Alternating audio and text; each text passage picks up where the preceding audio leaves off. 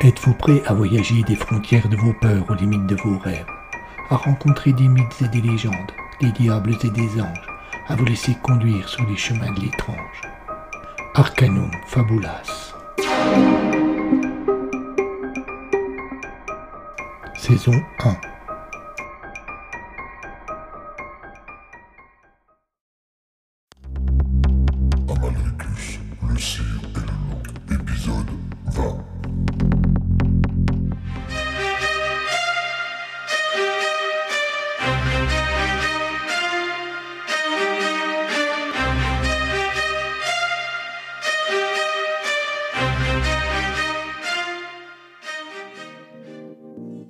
Nadia et Paul avaient partagé leur journée entre le tombeau, les coups de téléphone à Yvan chez Estren Électronique pour résoudre le problème de l'ordinateur qui refusait toujours d'afficher la moindre image, et la bibliothèque à la recherche vaine de la signification du R retourné.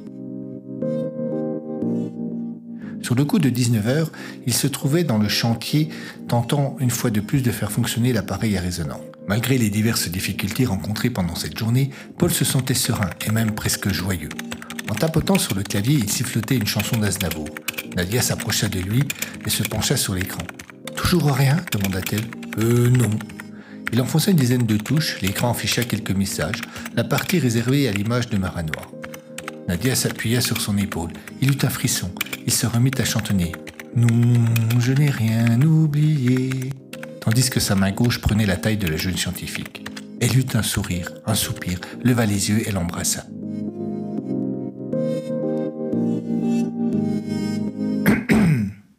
Tous deux sursautèrent. Ils se retournèrent. Le commissaire venait d'entrer dans le tombeau. Il portait un livre sous le bras. Désolé de vous interrompre, mais je crois que j'ai trouvé quelque chose. Il tendit l'ouvrage à Paul. C'est un livre sur les légendes russes que j'ai trouvé dans les affaires de Gustave Lefrier. Euh, Je n'avais pas remarqué qu'il avait fait une marque sur celle-là. Il montra du doigt la page que Paul était en train de parcourir de regard.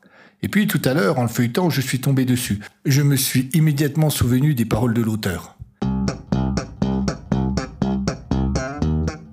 Alors d'après toi, demanda Paul qui venait de finir de lire la légende, nous sommes ici au cœur du problème, coupa Nadia en jetant un coup d'œil circulaire dans la pièce. Et le commissaire d'affirmer qu'il fallait détruire cet endroit et qu'il savait où se procurer ce qui était nécessaire. Les explosifs utilisés par Moll étaient encore au commissariat. Nous allons venir avec toi, reprit Paul. Il n'est pas question que nous restions une seconde de plus ici après avoir lu ça, et en admettant que ce soit la vérité. D'un pas décidé, ils entreprirent de quitter les lieux. Mais en se retournant,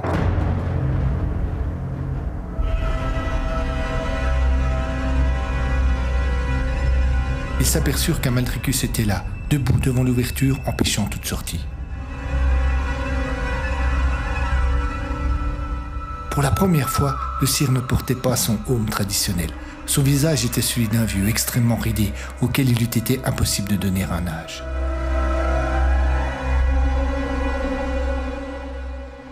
Ses lèvres craquelées entouraient une bouche fine et serrée. Son nez était balafré, ses deux yeux verts, glacial, intelligents et déterminés. Ses longs cheveux, si blancs qu'on eût dit du coton, épousaient avec grâce ses épaules. Ses têtes de vieillard reposaient sur un corps d'athlète, comme si elle avait été greffée là par erreur. Amaldricus respirait lentement. Il ne bougeait pas, sa main droite, comme à son habitude, posée sur le pommeau de son épée. Son regard se posa sur Nadia. Elle ne put s'empêcher de faire un pas en arrière. Amaldricus eut un sourire. Vous, il pointa son doigt sur la jeune scientifique. Vous pouvez partir. Comme elle semblait hésiter, le commissaire l'encouragea. Fais ce qu'il te dit, vite À peine avait-elle franchi le seuil de la porte qu'Amaldricus ferma les deux yeux. Aussitôt, la dalle que les chercheurs avaient enlevée pour entrer dans le tombeau se remit en place. Nous serons plus tranquilles ainsi, dit Amaldricus avec un sourire glacial en réouvrant les paupières. Puis il fit un pas vers les deux hommes qui restaient là, pétrifiés. Il semblait calme et serein. Qui veut mourir en premier? demanda-t-il comme s'il s'agissait d'un jeu. Paul ne répondit pas, mais il attaqua de suite, sans hésiter.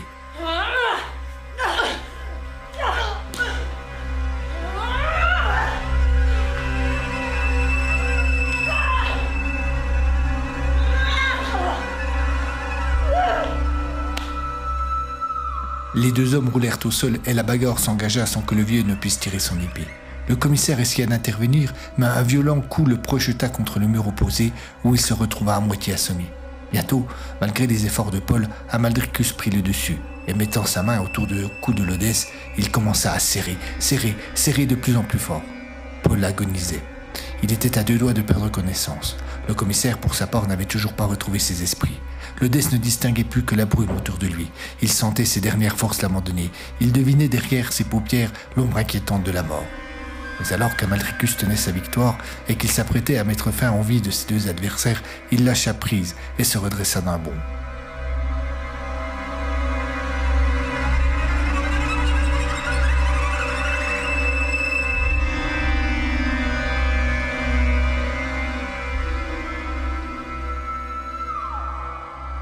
Semblait être en communication avec quelqu'un.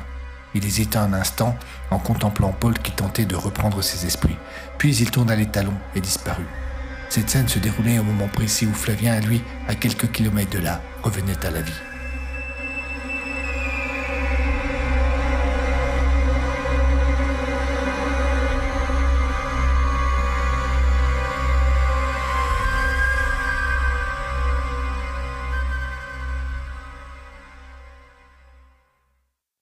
Paul et le commissaire, après quelques minutes, eurent repris leur esprit, ils se précipitèrent vers la dalle qui obstruait la sortie. À leur grande surprise, celle-ci n'offrit aucune résistance et s'écroula presque toute seule. Ils regagnèrent le parking où Nadia les attendait. La jeune femme était désemparée. Elle aurait voulu joindre des secours avec le téléphone de voiture du policier, mais cette dernière était fermée. En voyant Jacques et Paul sortir du château comme ils seraient sortis de la gueule de la bête immonde, elle éclata en larmes et se jeta dans les bras de l'Odesse qui la serra tendrement.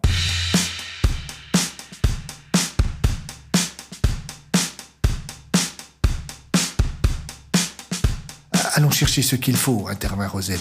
Un ou deux bâtons de dynamite et cette saloperie nous laissera en prêt.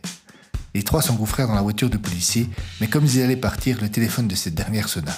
On avertissait Rosen que Flavien avait quitté l'hôpital, ce qui les stupéfia tous.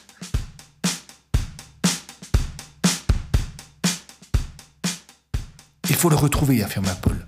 Nadia et moi, nous allons prendre ma voiture. Va chercher les explosifs, et nous nous retrouvons ici dans une heure.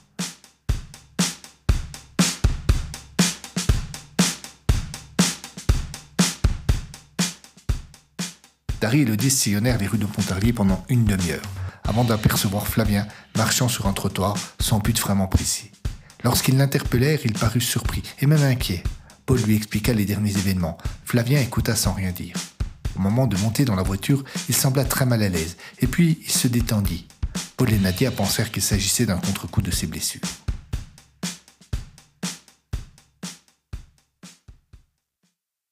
Lorsqu'ils revinrent au fort de Joux, la nuit était complètement tombée, mais la pleine lune éclairait les alentours autant qu'elle cachait les étoiles.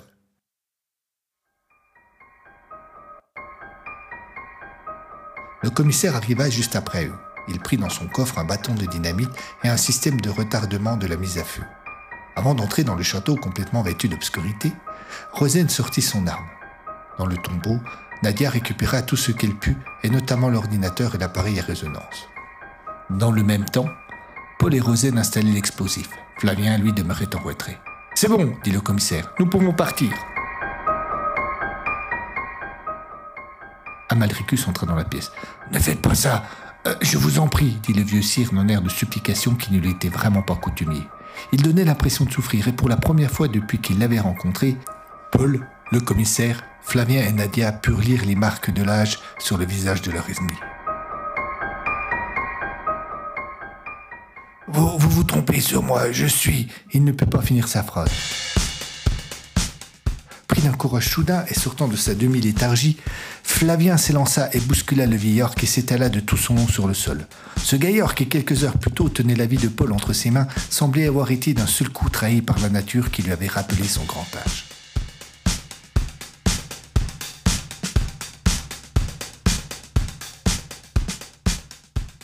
Sans demander leur reste, les quatre compères s'enfuirent par le tunnel. À peine avaient-ils atteint le parking qu'une violente explosion résonna.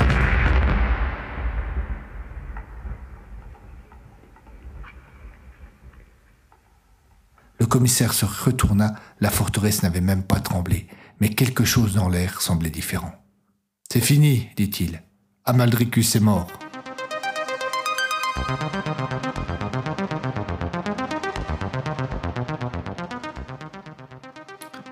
Calme. Un vent léger léchait leur visage. Nadia, Paul, Flavien et Jacques demeuraient silencieux et immobiles. Ils venaient de sortir d'un cauchemar.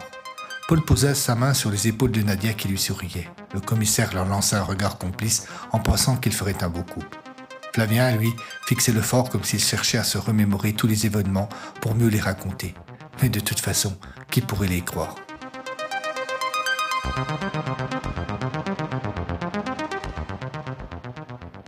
On y va demanda timidement le commissaire.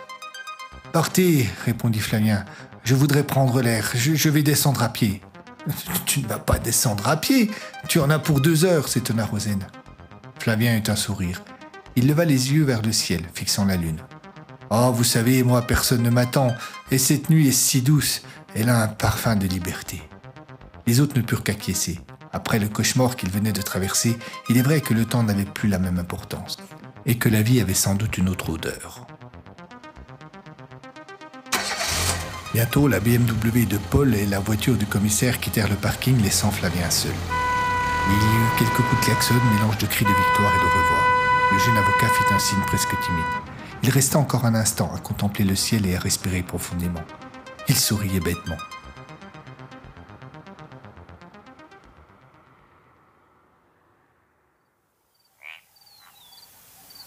Un bruit le fit sursauter.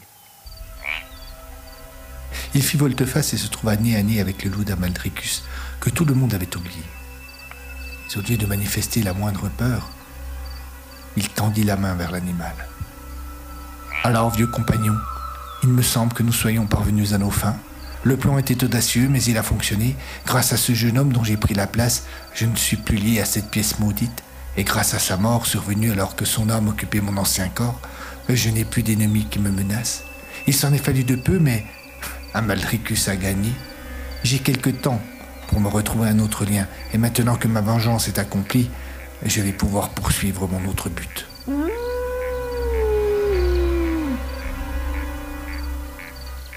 Il regarda de nouveau la lune, prit une grande respiration. Je reviens à toi, pensa-t-il à haute voix. Il caressa les pépelages du loup qui s'était assis à ses pieds, puis se dirigea, toujours suivi par l'animal, vers la route qui descendait à la cluse.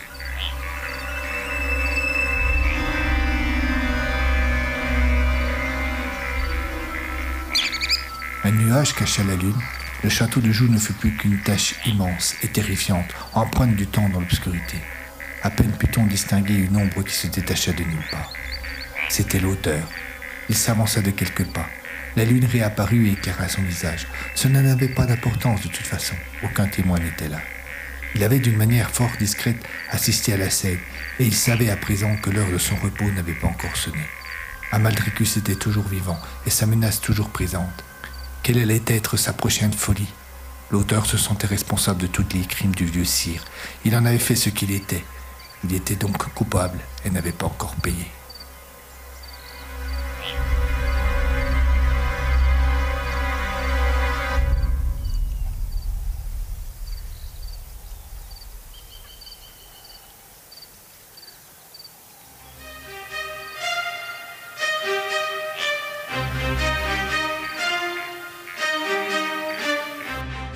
Ainsi s'achève la première partie des aventures d'Amatricus.